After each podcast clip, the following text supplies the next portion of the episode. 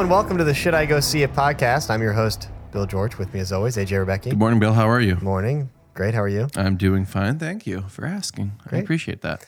Today, we're talking about Red Sparrow, directed by Francis Lawrence, starring Jennifer Lawrence. No relation. AJ, do you have uh, some background on this one? Yeah, I want to try not to butcher the uh, Russian name.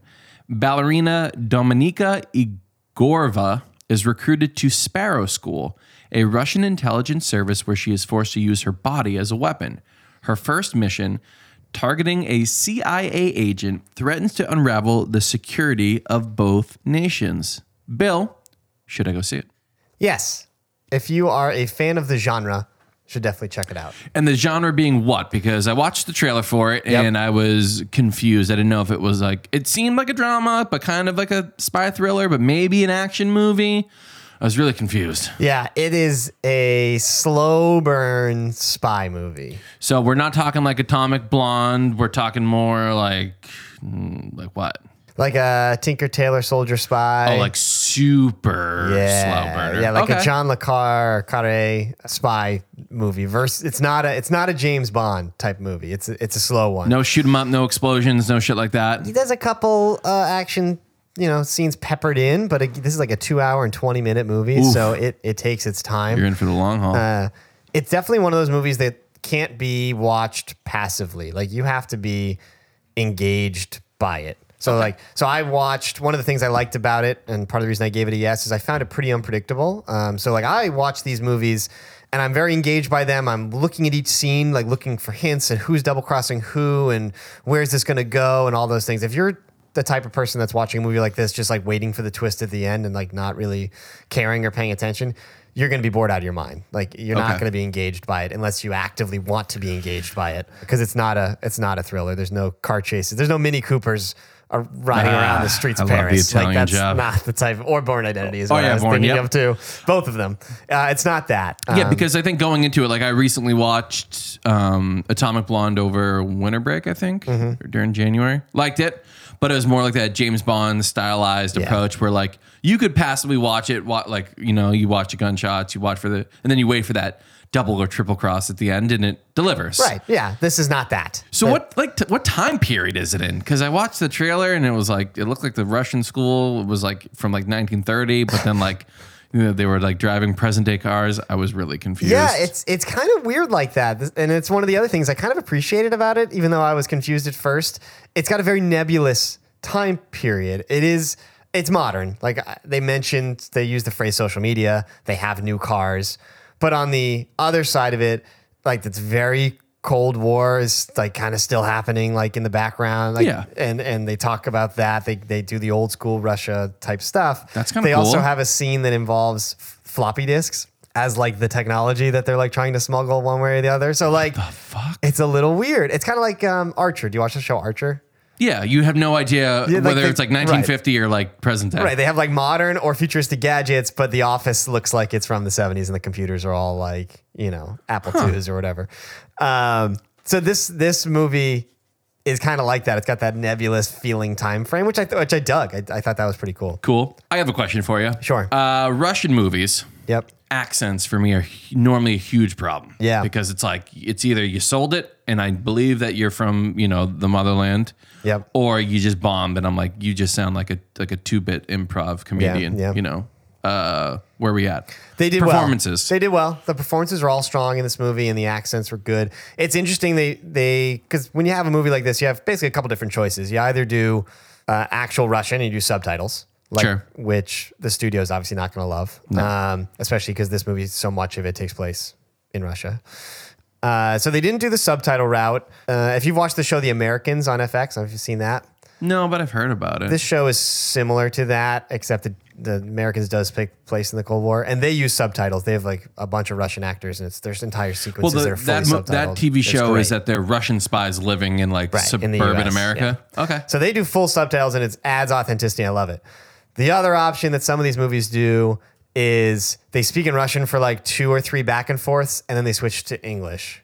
You Which know what I mean? never, Which I never. So it's basically conveying to the audience that like they're speaking in Russian just so you know, but we don't want to make you sit through subtitles. So like now we're switching to English because you get it. yeah. They don't do that either. In this movie, they basically just lean into the idea of like, screw it, it's an American movie with lots of American actors or British actors. Just put on Russian accents and just pretend they're Russians. And so I kind of appreciate, That's I so guess, that they just lean into it. it they way. just they just did it, but they pull it off. Um, Jennifer Lawrence in particular, She did. She did well. she does really well, and she is really what sells the movie because she has to be empathetic enough that you're connected to her as a character, but she has to be aloof enough that like you don't necessarily know where her allegiance is because that's what keeps you guessing. If she tips her hand Sure. too much at any one point, you'd kind of know what's going on. And so the, it keeps it unpredictable because her performance is so great and so ambiguous. I feel the thing with J Law is that like a lot of people, she is one of these people in Hollywood that I, I feel is like a total coin flip. People either love her, Yeah. or they don't want to have anything to do with her. Yep. And I'm kind of in that middle ground where like I see the merit in the movies she's done. You know, she was great in like Silver Linings Playbook, but like Sure. I watch her in you know Hunger Games and stuff like that. And I'm just like, yeah, this is you can't really act. Mm. You know, No, I think she she has the chops. I think that was nice for this because so many of her more recent movies were a lot of the Hunger Game movies, which were also directed by Francis Lawrence. So that's they've built a relationship. Oh, there. that's where I saw the. Yep. Is this his like first movie outside of that trilogy or? His first one since that trilogy, and he might have had something before it, but like this is his first one since then for sure. Interesting. And it's a it's a more subtle, subdued, nuanced role for Jennifer Lawrence to, s- to kind of sink her teeth into, and I think she mm-hmm. does a nice job with it. Because the other thing that's different about this movie than some other spy movies is a lot of times you know the allegiance of your main character, and when they get into trouble, it's or like someone makes them or whatever. You're basically every action scene or sequence, you're just wondering, oh, how are they going to get out of this jam? You know what I mean? Versus this movie, you're watching these scenes and you're like, I don't actually know which way she might be thinking. Like, and it, it kind of it keeps you on your toes. Again, if you are engaged enough to look for that, if you're trying to watch it passively, you're going to be bored because it is slower and longer. Any other spy movies? You talked about uh, um, Tinker Tailor Soldier Spy. Which I actually, I think.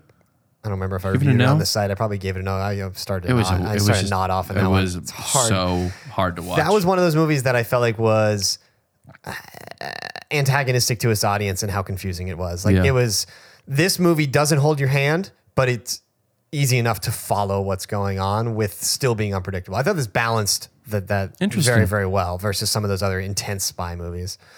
Uh, oh, one other thing about this movie, I'm not sure where you land on this.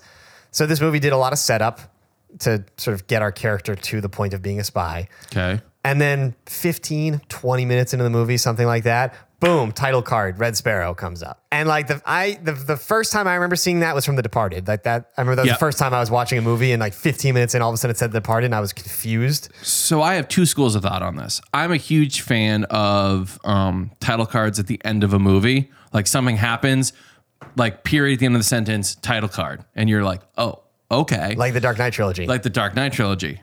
Or if you're gonna drop the title card like 10 or 15 minutes into the movie, I call it a dick drop. Like you better have something that comes before that, like that like puts an exclamation on things and you're like, holy shit. Yeah. Yes, I'm ready for this movie. I don't feel this had enough of uh, quote unquote a dick drop. Did I get that right? Yeah, They, technical term, of course. Uh, they, they didn't Thumb have factor, wow factor, call yeah, whatever you want. Yeah, they didn't have enough of that. So it, instead, it just became a distraction. It just became like an eye roll to me of just like a movie, just a very movie esque type of thing. It just annoys me. I feel like I'm over opening credits. I think we have evolved past any sort of opening credits. You do the, there's already enough friggin' production company stingers at the beginning of every goddamn movie. Sure. You finish those and you just get into it. Or, or if you're really like hung up on, on, on intro stuff, do a full opening credits and then just start the picture. Like I don't like the intercutting. I don't like the title card later. Like I, I'm over it. You know what the original dick drop title card was? What? La Slovenia, Baribici, Bara fucking Rafiki holds up Simba, remember? And then you're like four year old in the theater, and it's like thumped. the Lion King. That was good. That was good. That's what I'm That calling about a dick drop. But that was only that was like a, a four or five minute musical sequence. That was still like So it's not. I don't think it's the same as like 15 minutes of plot and then a, a thing.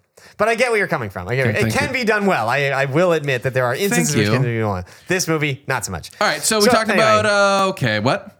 so other other spy movies. is What we're gonna end on here. I don't even know. Uh, the first Mission Impossible, Highly recommend. You know what? So I'm gonna I'm gonna as much as today I feel like during these episodes you've given me a lot of. I felt good because normally I say stupid shit and you're like you're an idiot. We're not gonna go there or talk about it.